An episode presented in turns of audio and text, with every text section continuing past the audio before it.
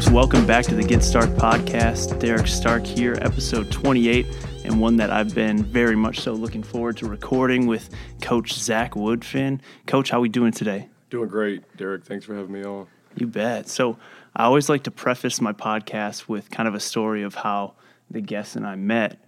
So, for us, it dates back to probably two springs ago, and I was at Signs of Life coffee shop working on my thesis and I went down to use the restroom and I saw a gentleman sitting down there with a Packers lanyard, and uh, I just w- briefly walked past and noticed it. And then on my way back, I I had to stop and ask about the Packer lanyard, and sure enough, I found out that not only had you played for the Packers, but you also you worked for the Packers. So that was kind of a, a neat experience.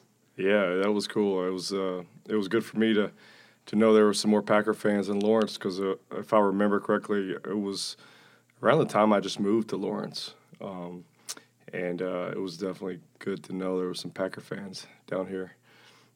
Absolutely, yeah. There seems to be Packer fans kind of anywhere you go, which that's uh, true. I love that's that true. about America. Great fan base. Great fan base, yeah. so we'll dive into some of that a little later, but just wanted to get that started. So, Coach, I wanted to talk about your childhood a little bit. Uh, born in Montgomery, Alabama. Yes, Montgomery, Alabama. And is that where you were born and raised, or is that just? It is. Um, essentially, I was raised in a town about 10 minutes north called Prattville. Um, is too small to have a hospital, so Okay. I was born in Montgomery. Uh, but uh, ra- yeah, raised in that general area. Uh, went to high school at Prattville High School, and um, uh, it was awesome. You know, it was a great, great place to grow up. Yeah. So, tell me a little bit about your your childhood in that area. You know, your your parents, siblings, all those kinds of things. Sure. Um, well, like I said, I had a great childhood, um, mainly because I had great parents. Uh, I had a great support system. I had great aunts and uncles. Um, my grandmother lived in that area.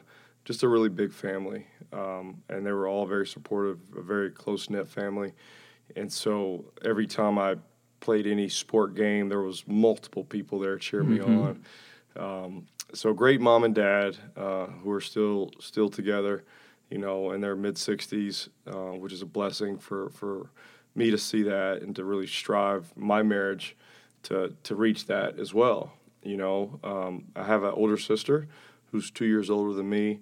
Uh, she uh, she's an art teacher and she's an artist. Uh, she has her own um, art business slash uh, I guess you could say studio there in the town we grew up in, where she sells art, she teaches art, she does classes. Um, she's really talented. I'm really proud of her.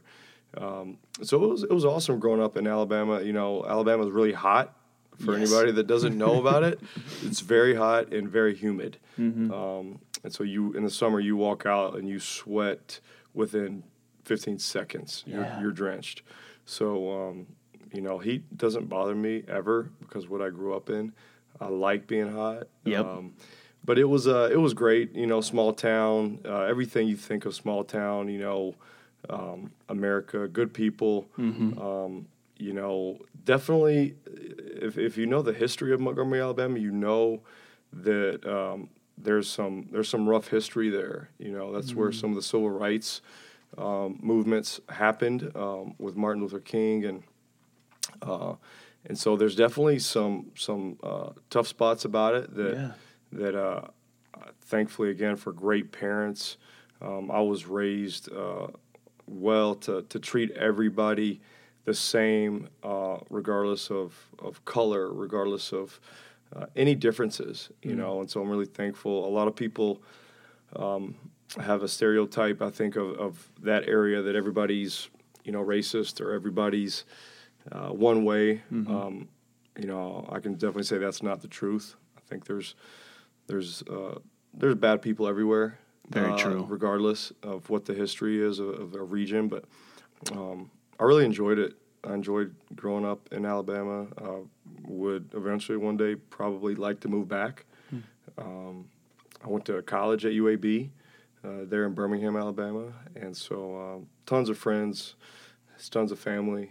Uh, it was a great place. Yeah, sounds like that'll always be home. Yeah, for sure, because it's it's where I met my wife. We were high school sweethearts. Wow, I didn't know that. So even though her parents have since moved to New York, she calls Alabama home too. Mm-hmm. Uh, she loves it. She went to Auburn, which is there in Alabama as well, and so we both kind of call that home.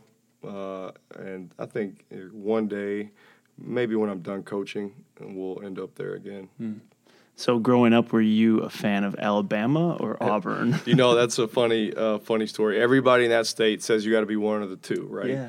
Uh, enormous rivalry. Um, so I grew up Alabama all the way until I was old enough to start getting recruited because I was a high school football player. Well, Alabama did not recruit me, so I turned on them, and uh, Auburn did recruit me. Okay. So I'm like, oh, I'm an Auburn fan now. Like, forget, Yeah. forget Alabama. They don't want me. I don't want them. Um, and then Auburn uh, did not offer me. UAB did. Mm. So then I'm like, you know what? I don't like Alabama or Auburn. I'm gonna start a new trend. Like I'm just UAB. That's it. All the way. uh, you know, go with the uh, go with the underdog, and and you know, since UAB has had a, a lot of ups and downs. You know, speaking of UAB, they just won Conference USA. So the first time in its history they won the conference. Wow. Uh, they won 10 games for the first time in history. Um, but uh, really, really proud of my alma mater. Uh, they're going to the second ever bowl game. The first ever was my senior year. wow. I'm sorry, uh, they're third. They made a bowl last year as well. But um, at uh, 2014, they shut their program down. Right. Uh, and I was coaching there at the time. Yes. And so that's uh, part of my story as well. Um, the program was shut down, and we all had to move. Um, players had to move and everything, but they they raised enough money, they brought it back, and now it's thriving. I'm really proud of them. I'd love to see that. Yeah. That's similar to what happened where I went to undergrad, University of Wisconsin La Crosse. The baseball team kind of folded, and it was a big bummer because it was a great program, especially at the Division three level up in the WIAC. And then we had some donors that really kind of galvanized things and got it back running, and now they're back to playing great baseball. So Yeah, I love those awesome. stories. Yep. Yeah. So so we're kind of diving into your football career here, and I'm curious, when is the first time that you started playing organized football? I started playing really, really young, six years old, Okay. um, which in Alabama, where football is the king, uh, most kids that that play they start they start at six. Yeah. uh, you know, my dad was the coach, and uh, uh, sometimes when I'm home, we'll we'll watch like somebody videoed back when you had the the uh, VHS recorders that sat on your shoulder. Yeah. you know, somebody did that. We still have the tapes. We actually got them converted to DVDs. so we'll cool. we'll watch some of those games, and it is it is funny to see like little six year olds with these big pads yes. just running around, knocking into each other. Um, but yeah, six years old. Wow. And these days, especially with some of the research and science out there, you see six year olds playing football, and it can kind of be a, a scary sight.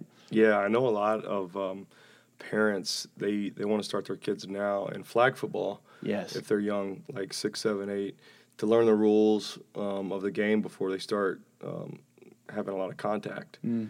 And uh, it's something I thought of as well. Um, I have a six year old now, Yeah. and uh, would like to maybe get him into flag football uh, for a little bit before he goes into real football because he definitely wants to play. Yeah. Valor He strikes me as a football player. Oh yeah, he loves football. So um, it's just a matter of when when he's going to start. Definitely. So when when you were growing up and playing football, did you specialize at some point, or were you always diversified playing different sports? I was diversified all the way until high school, Okay. um, and uh, I really um, think that's really healthy for young athletes. I'm an advocate of multi-sport play um, and not specializing young.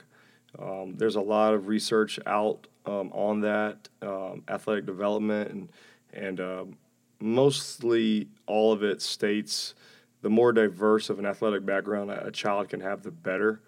Um, and so, yeah, I played baseball, I played basketball, I played football, I played roller hockey. Oh, interesting. Um, yeah, so I um, I did all of that. I played basketball the least, so I think after about two or three years, I'm like, ah, this is this is probably not my thing. But played baseball all the way to high school. Really enjoyed baseball. Played roller hockey all the way uh, up to high school and uh, some in high school, like organized roller hockey leagues, um, and then um, yeah, obviously played football in high school. Yeah. So And that's when you kind of went all in on it. And you, is that when you realized that college was going to become a realistic Mm-hmm. option for you after school? correct. Yeah. You know, um, I re- well, I, I don't know if I realized in ninth grade it was going to be a realistic option. I realized I wanted it to be Okay. an option, and that I was going all in. Yes. you know, um, I knew this is what I wanted to do. I wanted to play college football, and uh, I felt the best way to do that was to go all in on one sport. Um, a lot of guys can can play baseball and football throughout, but for me, I think I was a little bit underdeveloped um, from a size and our strength. So I wanted the whole off season to be just dedicated to training um, and uh, getting myself into a position where you know a college coach would think I have the size, the strength, the speed to um, play at that level. Definitely. So you talked a little bit about uh, Alabama kind of stiffing you a little bit, but Auburn was giving you some interest, and UAB. Mm-hmm. Were there some other schools that were also interested? And then what ultimately led you to going to UAB? Yeah, um, Southern Miss recruited me pretty hard. Uh, South Carolina, Vandy, um, and when I say hard, I meant they sent a lot of letters. Right. Um, a lot of schools send letters, but it's really not serious uh, until they invite you on campus and they offer you a scholarship. Um, and so, really, none of those schools offered me except UAB. And um, I went to UAB because it was the only offer that I had. It was pretty simple. Wow. you know, but uh, I went there with a chip on my shoulder, um, willing to uh, do whatever it takes to to to make Alabama, to make Auburn, you know, regret like, man, we should have taken that guy, uh, because that was a dream. You know, I wanted to play. I wanted to play in the SEC. Mm-hmm. I wanted to play for the you know the big the big boys, um, but that wasn't God's plan for my life. And uh, going to UAB was, and it worked out exactly how it was supposed to. Mm-hmm. And I'm thankful that it did. Yeah, it always seems to. Yeah, Yeah. And so that was only an hour away from from your hometown, maybe an hour and a Mhm. half, which is probably amazing for your family to be able to come support you. exactly. You know, and I mentioned I have a big family, and that support just continued through UAB. You know, uh, you know, there would be 15 to 20 people at home games. Um, my dad bought a van that he decked out with like UAB like stuff that he would drive to most Super away fan. games. Yes. I mean, uh, just the most supportive mom and dad. You know, you could you could imagine. I remember uh, we would play in Texas. They drive out there. We'd play in Cincinnati. They drive there. We'd play, you know, in Tampa. They drive there, um, and so I'm very grateful. You know, to have like it didn't matter. Like they were going to be there, um, and uh, that was an example that, you know, now my kids like I'm going to be there for them like regardless what it takes the sacrifices um, that it takes like i'm going to be there. Um, because there, there's only so many years a child is going to be in your home Mm-hmm. you know? And uh, you look at that and you're like you know what? I need to capitalize on every opportunity um, to make a difference in this child's life um, if i want to be a great dad and i do Yeah. so yeah it's going to be good Well, everything you do, uh, it's great. So I, I imagine it's going to continue with parenting, and it already has. I'm not personally ready to be a parent, but I very much so look forward to joining you in that in that life role. Um, so at UAB, you were the school's all-time leading tackler by the end with uh, 372 tackles. Obviously, an illustrious career. What was what was your experience like as as a Blazer and just being a student athlete? Sure.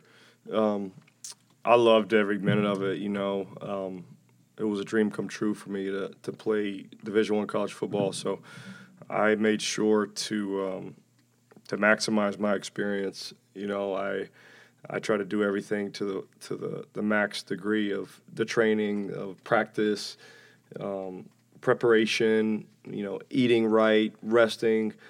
Uh, I loved it. You know, being a Blazer was uh, was great um, in the fact that uh, I was able to start as a sophomore um, and it was sometimes challenging as well because we were a program that didn't have a lot of respect. Um, we didn't have a lot of support.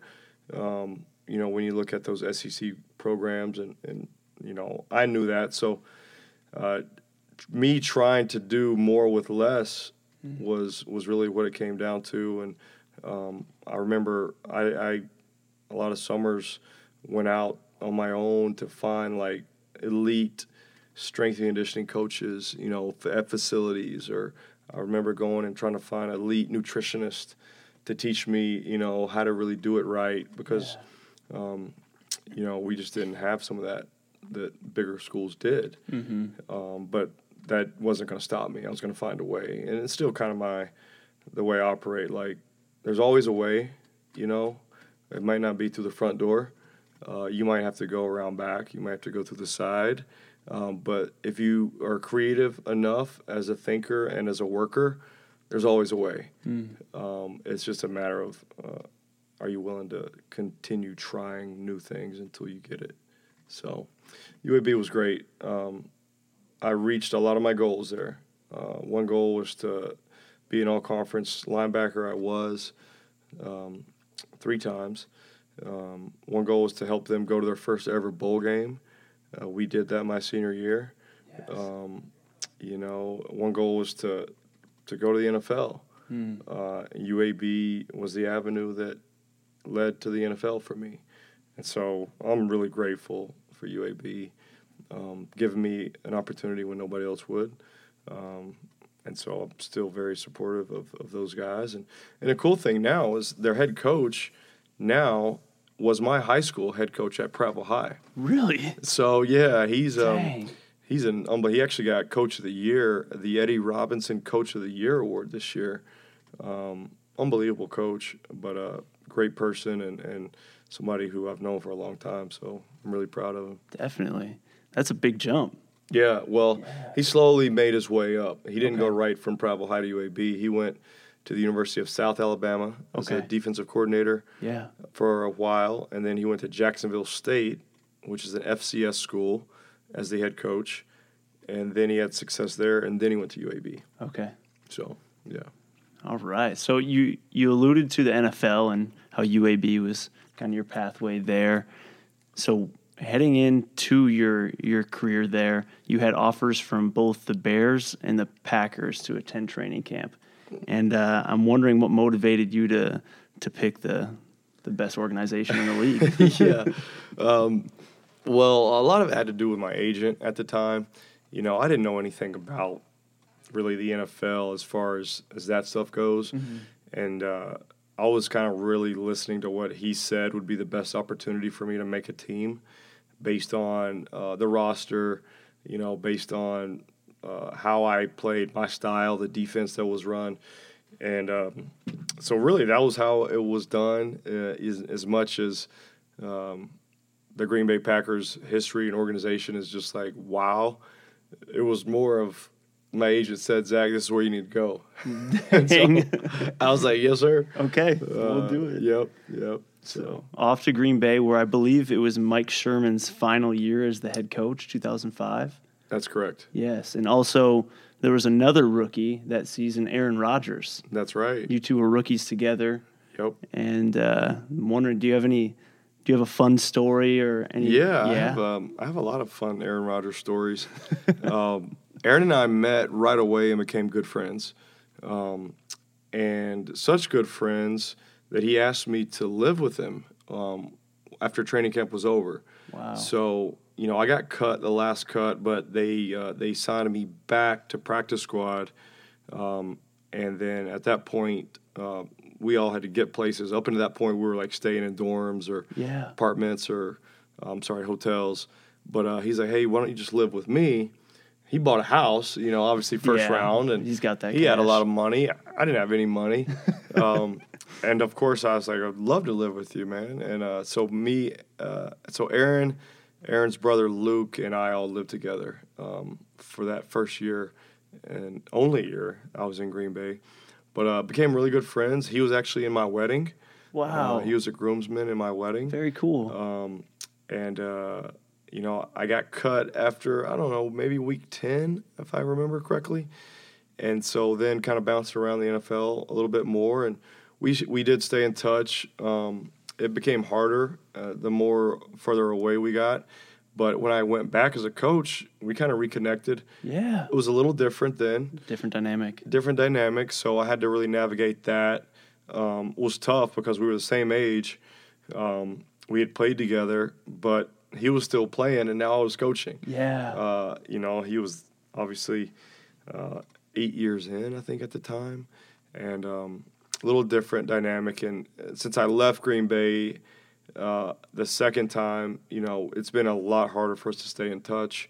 Um, and so I haven't spoken with him in a while, but every time uh, I go back to Green Bay to visit, which has only been once or twice, um, when I see him, you know, it's like old times. Yeah, it's like nothing's changed. Yeah, yeah. Those are the best friendships. Yeah, for sure, for sure. Right on. That is that's too cool. Um, so you you talked about your time in Green Bay and how you kind of bounced around a little time with I think the Saints and Ravens and Texans, Mm-hmm. and then you were drafted in the first round of NFL Europe Yeah, to was it the Frankfurt Galaxy? that's right. okay. That's right. So how did that happen? And then did you go over there and move there and play? Yeah. Um, so that was a that was a really cool experience. You were exactly right with the timeline. Uh, I got cut from the Packers. Uh, like a week later, I got signed by the Saints to their practice squad. Was only there for two weeks. The Ravens signed me, and then the Ravens is the first organization that I actually got signed to the active roster. So I played my first NFL snap with the Ravens. Nice. Um, and we actually played the Packers. It was a Monday night game. Okay. And uh, there's a really cool picture I have of me and Aaron uh, in my house, uh, him in Green Bay, me in Ravens uniform Yes. after the game. Uh, and uh, Amazing. Really cool picture that, that he has and I have. And um, But that was my first snap. That, that was the game I, I recorded my first ever NFL tackle. Um, and then I was with the Ravens through the whole offseason, and I got cut the next year. Um, and then I was out of football for a season.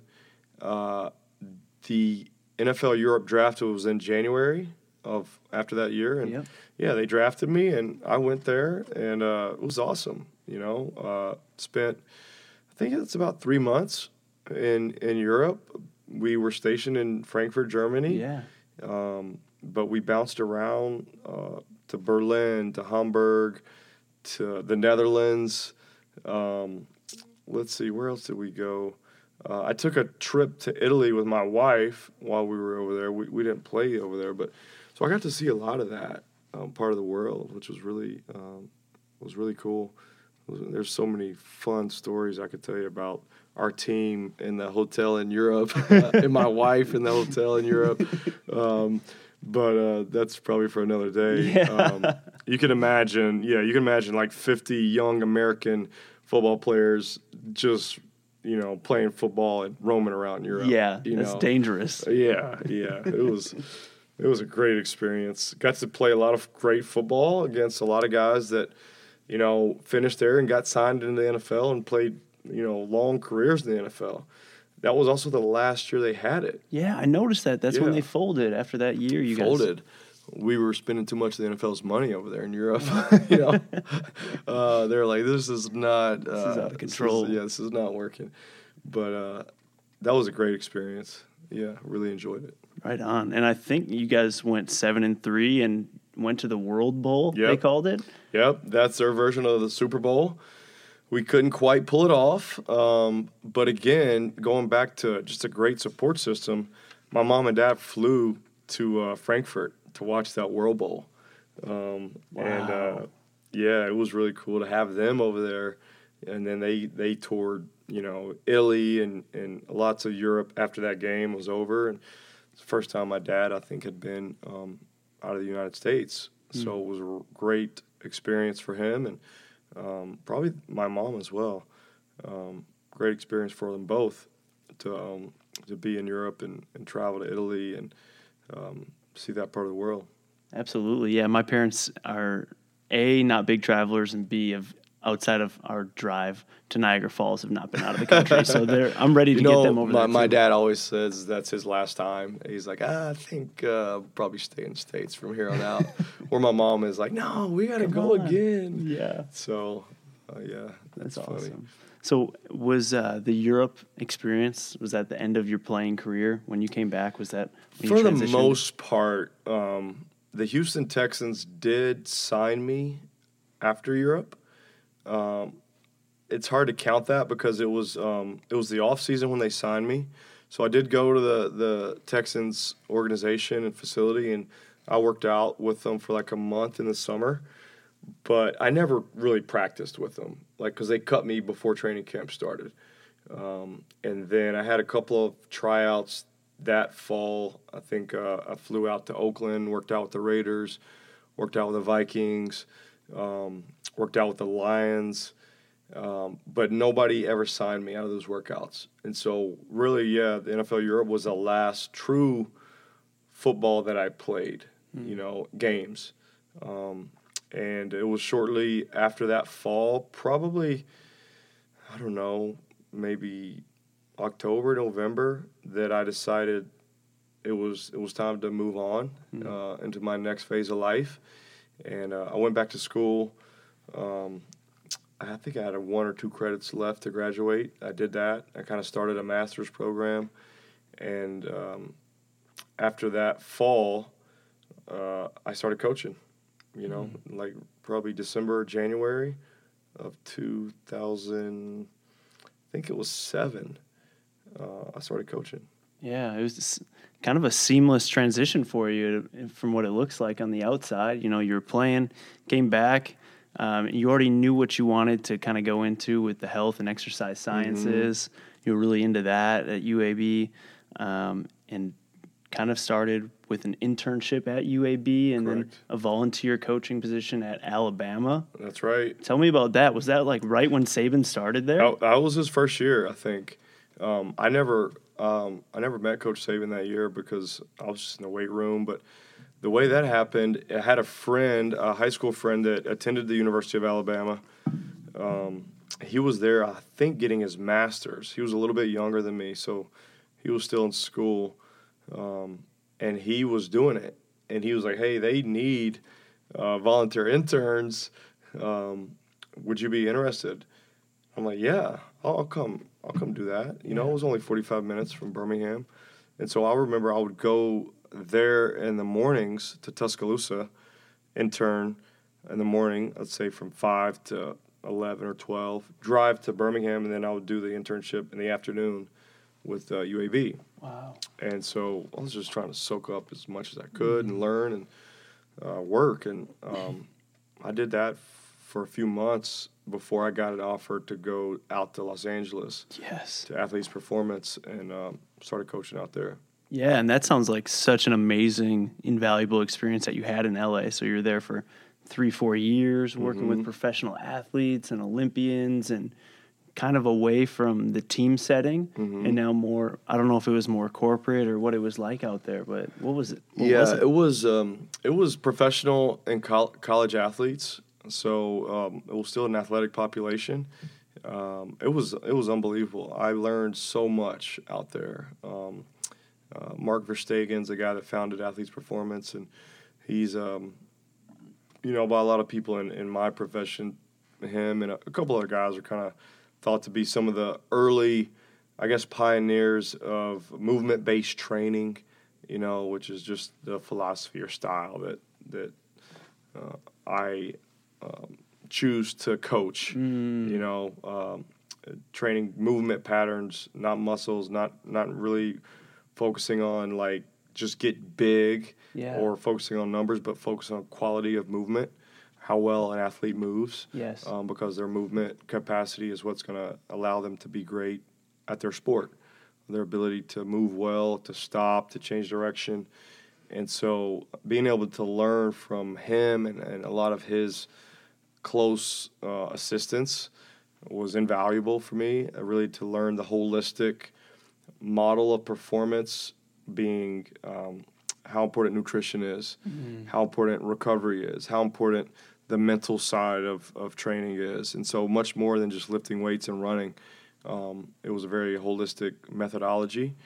And uh, I saw how all the pieces fit together. And without one of the key pieces, you, you really couldn't achieve optimal performance.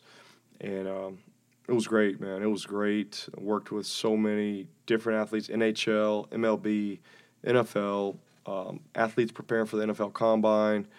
Um, so diverse of populations that um, it really gave me a great start to coaching and gave me a lot of confidence that um, you know I could I could do this job well after learning for four years from a lot of people there and mm-hmm. practicing it on myself, practicing on others, and uh, yeah, it was great. That that led me to Green Bay. Yeah, there's a lot to be said for self study.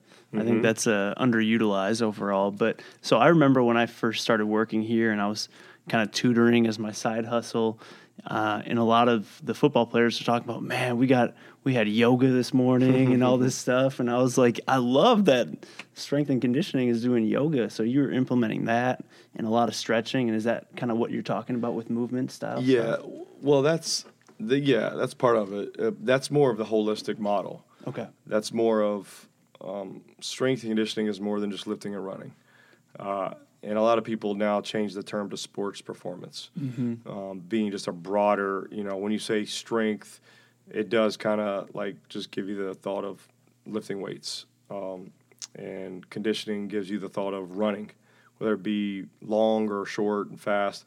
So performance is a little bit more encompassing of the recovery, the nutrition, right. the mental training, uh, along with the strength training, the power training, the movement training. So, yeah, the yoga and a lot of the mobility, it just that that is the um, the holistic nature of everything that we do. Um, a lot of guys are really tight, really stiff, um, and so doing doing stuff like that allows them to open themselves up so they can move better move more freely. right on. So before we jump into round two in Green Bay, I'm curious as to what you miss most about LA, whether it be that particular position or something about the culture, the city. Uh, I definitely miss the weather 1st mm-hmm. um, 75 and sunshine every day. Yes. Of the year.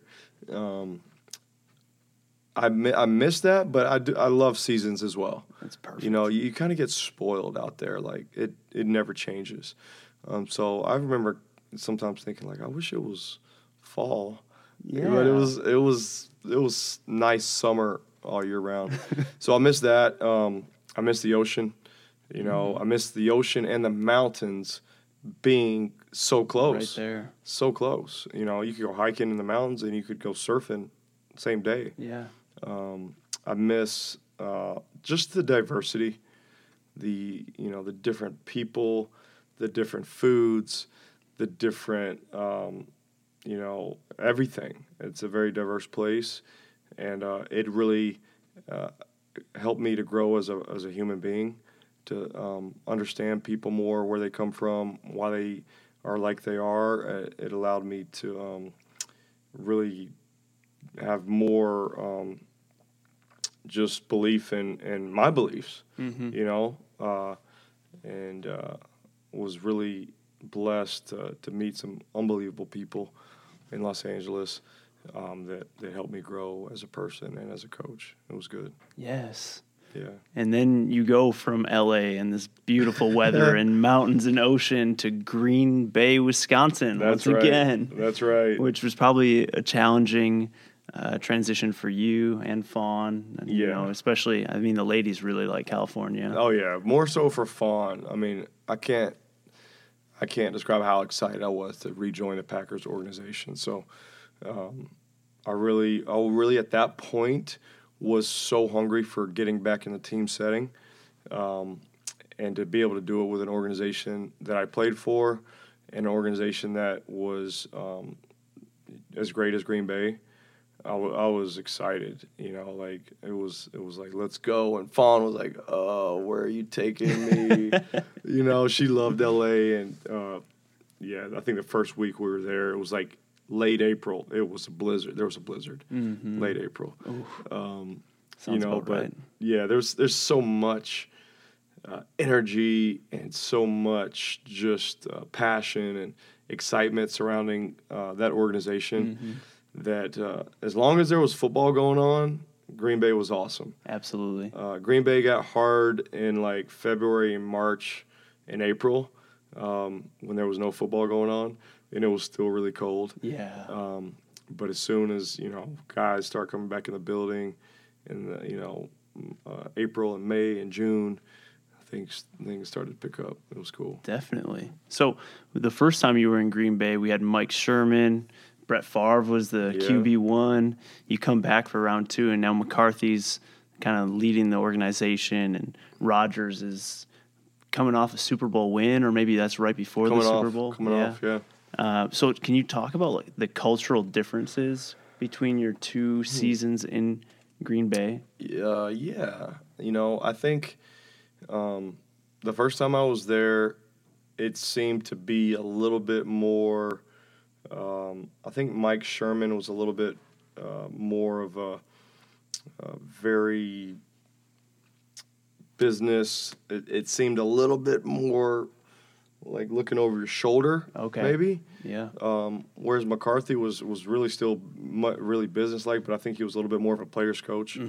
Um, and I think uh, you know just the the dynamic of Brett. They're both going to be Hall of Fame quarterbacks, so I don't know Yeah.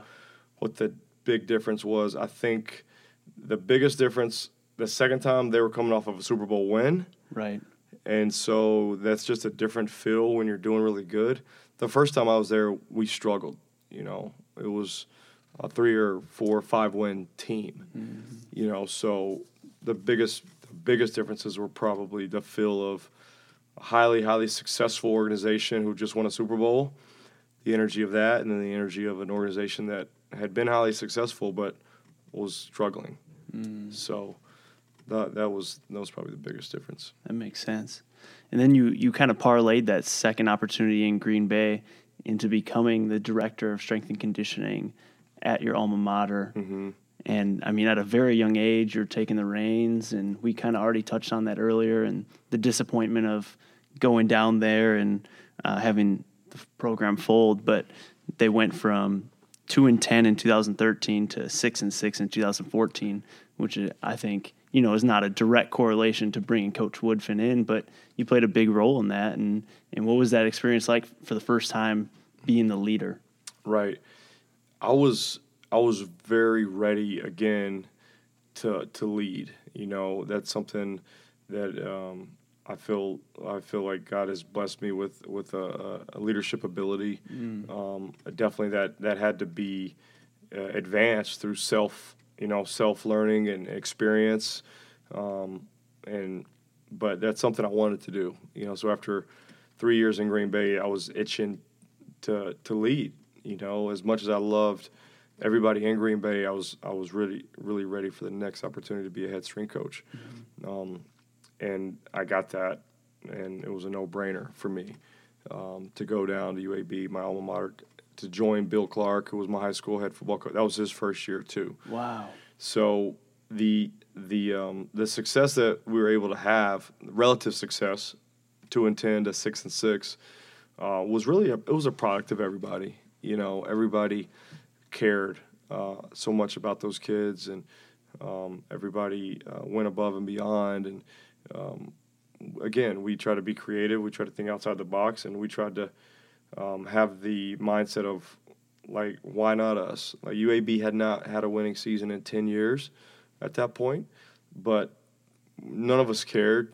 You know that that didn't um, allow us to believe that it wasn't possible, and we all just worked together, and and uh, we, we were able to go six and six, bowl eligible. Did not go to the game because they cut the program, um, but it was still an unbelievable accomplishment uh, for for our team that year, and um, it was tough tough way to end it, but again, everything happens for a reason, Yes. and uh, there's a lot of good that came out of that. The good now, looking back, is UAB was brought back bigger and better than ever. They built them a $25 million football facility. Um, You know, they, they're building them a new football stadium. uh, it, it allowed a lot of people to really get serious about UAB football and say, you know what, no, this is important. This is really good for Birmingham, Alabama. Mm. Let's bring it back and let's do it right. Mm. And, and that's what it took to do it right. Then that's what it took. You know, like uh, now they're thriving, and they probably wouldn't have been thriving if it would have never shut down. Yeah. So everything works out like it's supposed to work out. Yeah. Sometimes we do have to take a step back before we can really launch forward and yeah. whatever we're doing. Uh, so once again, you had another kind of obstacle to overcome, and, and you did that. You end up at Southern Miss as the director of their strength and conditioning, Brett Favre's alma mater, mm-hmm. uh, Hattiesburg. Yeah. Hattiesburg, yeah. And you were there, and once again, we revitalized the program from three and nine to nine and five in one year. So I'm I'm starting to see a correlation between these different stops. I've been fortunate to be a part of you know those programs that that turned, but um, there was a lot of good coaches on those staffs that that um, at Southern Miss they were working the turn. You know, I came in the third year, mm-hmm. and it just happened to be the third year that we turned it. Um, you know, I I think um, it's a it's again a product of a lot of people working consistently to to get it right, and um, you know maybe they were missing a piece or two um, to get it right, and maybe one of those pieces was strength conditioning.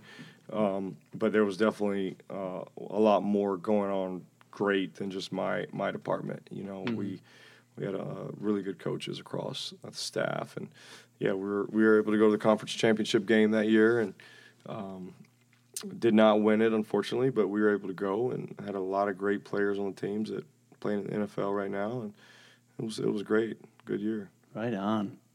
And then last but not least, where we're currently residing, the University yeah. of Kansas. Yeah. A few years later, opportunity to come here. You know, it is a relatively big jump to, to go from Southern Miss to mm-hmm. to being a Jayhawk. And um, first of all, what's been your favorite part about working and living in, in Lawrence, Kansas? Well, the favorite part about working for KU is always going to be the athletes, mm-hmm. um, the opportunity to influence them uh, on a daily basis to be better better young men. You know, in my case, I'm, I'm working with old men, uh, young men, um, but that's always the best part of it. You know, uh, the it's always great as well staff to to be around great people, um, you know, and to be able to develop you know friendships through there. But uh, outside of that, I love Lawrence. I love the campus, the the beauty of, of the campus, the the architecture of the buildings, the the hills. Yeah. Um, you know, I love Mass Street, uh, the diversity of food. I love coffee. There's a lot of good coffee shops in so. town, uh, and so does my wife. You know, she loves it, and, and my kids, you know, feel um, really safe here. They have a lot of things they love to do here: sports, dance.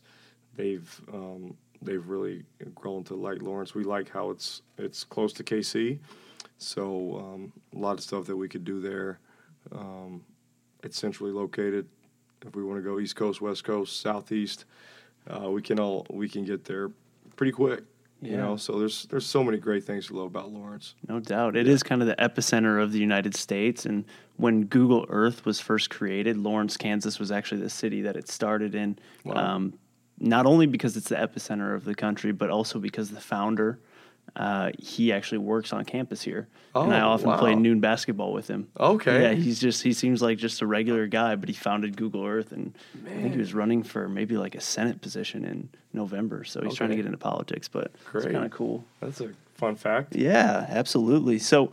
Um, this past year was your second year with the team, mm-hmm. and I remember reading and talking with you about how the team had put on seven or eight hundred collective pounds in the off season. Yeah, seven hundred. And what, how does that make you feel knowing the tangible benefit that you're helping these student athletes achieve? Yeah, it, that was awesome. Um, again, it was a it was a collected effort um, from our nutritionist, uh, the assistant strength coaches, but mainly the guys. Mm-hmm. You know, they're the ones that are that are training that hard. They're the ones that are being disciplined to to eat the meals that they need to eat, to take the, the supplementation, you know, that they need to take in order to do that. So um, to have a small part in, in in that was was awesome. But credit goes to the guys um, that actually did it, and um, and the team around us that held them accountable to doing it every day.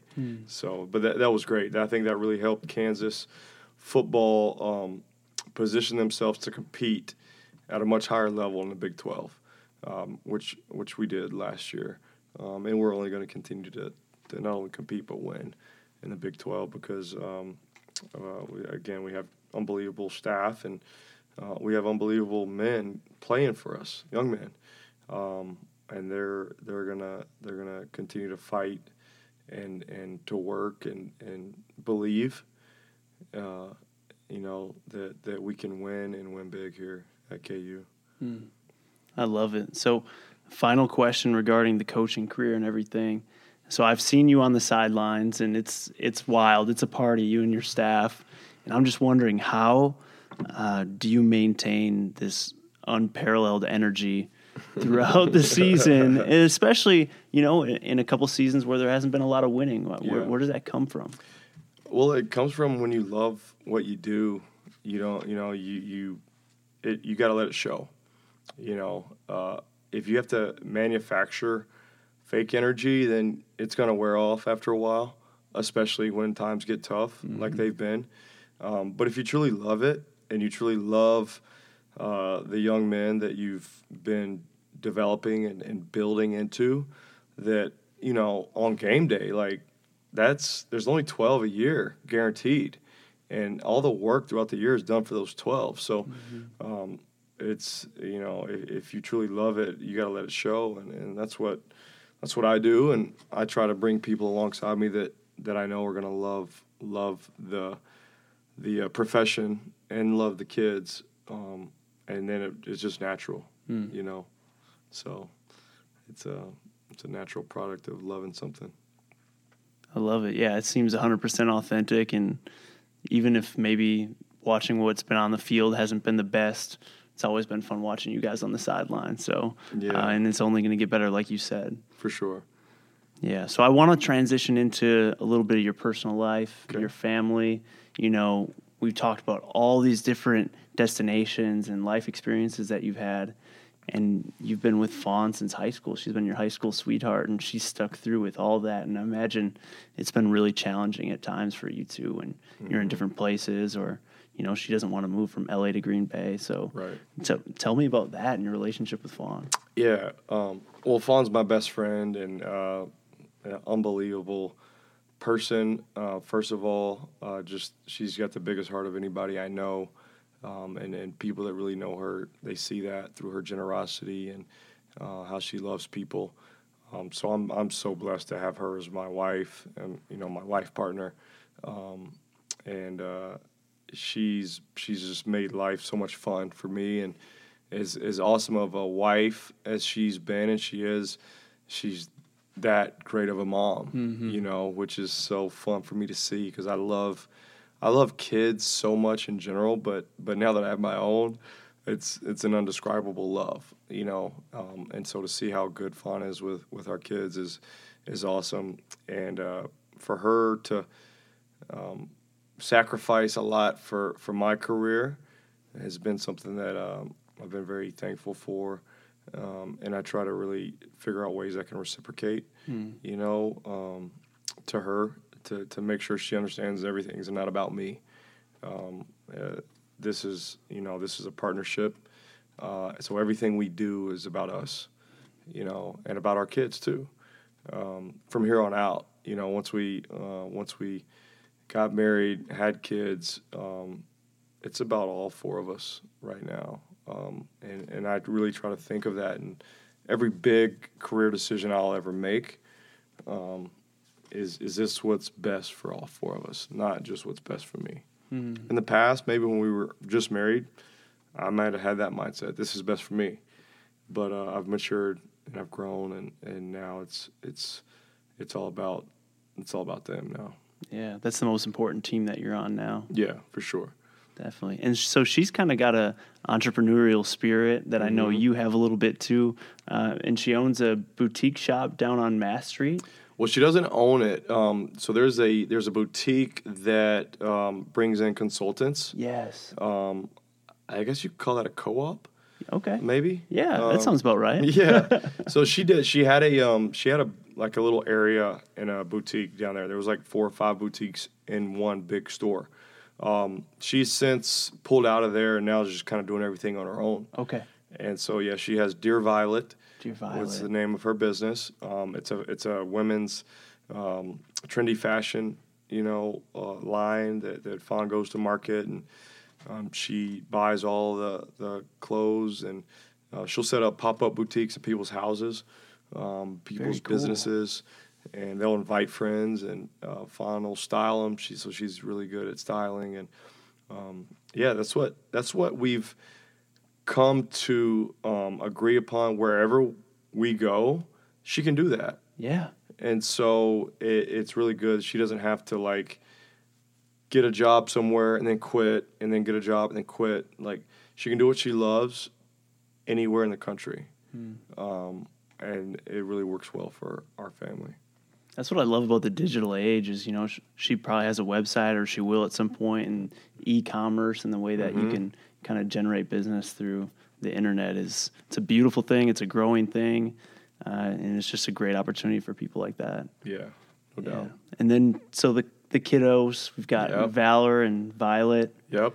and they are just uh, bundles of joy. I had a pleasure, got lunch with you guys after church one time, and uh, what what are they up to? I know you said that Valor's six. Valor's six. He Yeah. just turned six in November. Um, he just finished basketball season, so he played for Coach uh, Simien's team. Oh, So it's always good when you can have your six-year-old being coached up by an ex-NBA player that helps. and uh, and a person as amazing as Wayne Simien. yeah, Um, you know, so that was a blessing uh, that that he played on uh, on that team, and he's going to play um, again in January. I think on the same team. So um, he loves basketball. He um, he's played uh, t-ball in the summer, and uh, you know, like I said earlier, we're going to get him into football one of these days, and um, he plays a lot of soccer as well. wow. So he's little bit of everything. really busy right now. Yeah. yeah. that is awesome. And then uh, Violet, is she going to be the sporty kind, or is she going to be more artsy like mom? Yeah, maybe? she's gonna be more artsy. Okay. She's uh she's in dance right now. She loves dance. She loves to draw and to paint and to color, and so uh, I think she's gonna have more of the artsy gene. Um, she's a very much a, a girly girl. Um, not too into sports. We, me and Val are always watching football. She, Yeah. I don't want to watch football. Turn it off. so we have to figure out a compromise with Violet because yeah, she's she's not into football as much as we are. Mhm. It's good. That's awesome. And then finally, I know that faith plays a tremendous role in your life. Yes. And uh, is that something that has always been a staple since you were uh, kind of born and raised in Alabama, or is it something that has really maybe deepened in your adult experience? Yeah, it it has always been a part of my life for sure. Um, how serious and how committed to my faith um, uh, has wavered, you know, in different times of my life. You know, like um, I was raised going to church, and um, my mom and dad were uh, really diligent in in teaching me um, who Jesus was. You know, um, what Jesus' life was all about. Um, what uh, what Christianity was, what it meant to follow to follow Jesus and to be a Christian, um, and what it wasn't, you know. And uh, so there's there's definitely been times in high school and, in college that uh, maybe my words said one thing, but my actions said another. Uh, it was probably when I moved to LA that I really wanted to to change that, you know, and and and, and I wanted to be more authentic and who I was as a person. And of course, I was going to fail because we all are going to fail, you know, at trying to be who we want to be, and we're all um, to make mistakes. But I at least wanted to give it a, a true shot. And, and so I was a part of a church there called Mosaic, and I was really influenced by a guy named Erwin McManus, who was our pastor. Um, he's he's an author. He's written several books. You can you could look him up, but he's um, he's somebody that played a big part in, in my faith really growing, um, helping me to understand what following Jesus really looked like, Mm. um, what it did not look like, um, some of the you know stereotypes that maybe or misconceptions that people think, and and so I really tried to start living my life. Um, following Christ, um, being authentic with what I said and what I did, uh, loving others, accepting others for where they were, even if they were different than me, um, and an understanding that you know Jesus, he, when he stepped into this world, he came to save people, not to judge people, Mm-hmm. um, and I really try to start living my life like that, um, uh, eliminating judgment if people were different than me. Um, still caring about them and, and not letting their opinions waver from mine, you know, but Yeah. but also not allowing their difference of opinion to cause me not to want to be around them, Mm. you know. So really um, uh, meeting people where they are, Yeah. you know, letting them letting them just experience through how I act, how I treat them, let them experience who Jesus is to me, um, and uh, that's been my mission really ever since, is is to l- allow people who maybe don't know um, who Jesus is or what following Jesus looks like, is to just try to exemplify through living my life. And if, if they see something in my life that, that causes them to want to know more, um, then of course I'm going to tell them. And, and, and I tell people sometimes as well. Um, but I but I'm very very um, I guess you could say intentional about meeting people where they are, and and everybody doesn't have to be just like me for me to want to hang out with them, and for me to want to care about them, and that's what uh, allows me to to do what I do with our athletes, um, you know, on a daily basis because they're all different. They're not all like me. They all don't believe what I believe, but I still love them and I still care about them, and I want them to see uh, Jesus through my life. Mm. Um, how I treat them, how I talk to them, how I treat my wife, how I treat my kids, how you know generous I am, uh, all those things that that if you really study the person of Jesus Christ, who he was, um, and what he stands for, and so that's um, that's that's just a kind of a snapshot of my faith and, and how I try to live it out. That's beautiful, and that is real. You know, I see all that about you and in you, and the way that you've just openly expressed your beliefs, and in a culture that can sometimes maybe push that aside. Mhm. You know, football culture and um, just our society in general right now. Yeah. it seems to be a bit contrarian to to live that way. So, I just mad respect. Thank you. That. Thank yeah. You, yeah. I always try to go back to uh, there's scripture in the Bible that uh, I may I may be paraphrasing, but it says, um, you know, if, if you if you deny me on earth, then then I'll deny you at the gates. Mm. Um, and so I never want to be shy about my faith. I never want to be um, embarrassed about my faith. Um, I want to be really proud and confident about it um, because it's it's who I am, and and um, you know I know everybody may not be the same as me, and that's okay. But I always want to be really confident in what I believe and why I believe it, um, because ultimately, when when I have to stand before um, him at the gates, you know, uh, of heaven, I want him to say, "Well done," Yes, you know, "Well done." Come on in. So I think you will. yes, yes. Well, Zach, I just want to thank you for taking the time to come on, and I so appreciate you going out of your way to kind of build a friendship with me throughout the past couple Sure. of years. It's been really uh, cool, and uh, obviously, I wish you and your family nothing but the best in the future. I know it's incredibly bright, and I'm excited to see where you go, and hopefully, it, that's nowhere for for quite some time. hopefully, we're both still here yes. in Lawrence. Um, but I just have a, a few fun questions to, Cool. to finish up the podcast. Yeah. Um, best book that you've read in 2018? All right. Um, I would I would have to say the book Grit. Yeah, Um, Angela Duckworth. hmm It's it's really applicable to what what I do and, and what I continue to want to do with with our athletes here.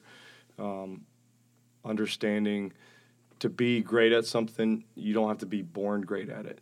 Mm. You know, uh, and and that's what I want to help Kansas become. I want to help Kansas become great, uh, regardless if if we're recruiting five star athletes or not.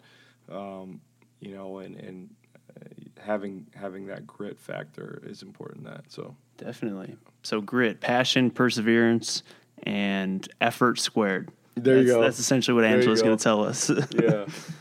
All right. Number two, your go-to restaurant in Lawrence. Man, um, I'm gonna have to give Merchants my go-to. Yes. Uh, great, great atmosphere. Uh, I love the Brussels sprouts, but uh, yeah, they they've got multiple good things on their menu, and, Yeah. and it's great atmosphere. I love it. Bison burger. I just got the Yeah, bison burger. that one's was money. pretty good. Yeah, for sure. Yeah. And last but not least, favorite Christmas movie.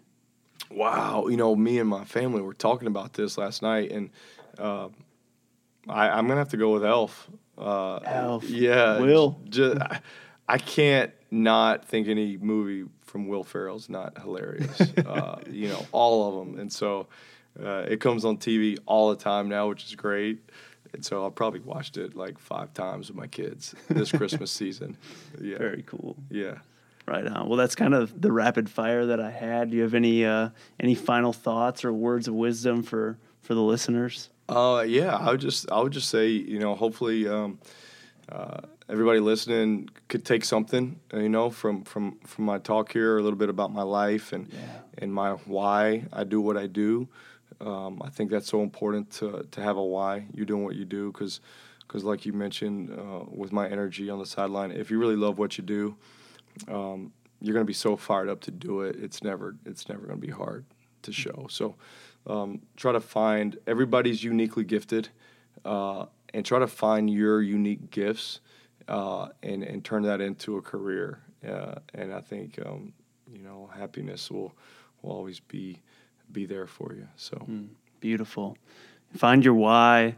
And uh, yeah, thank you so much, Zach. Thank you to everyone who has taken the time to listen to this. Hope you have a happy and healthy holiday season. And uh, we'll, we'll catch you in 2019. All right. Bye bye.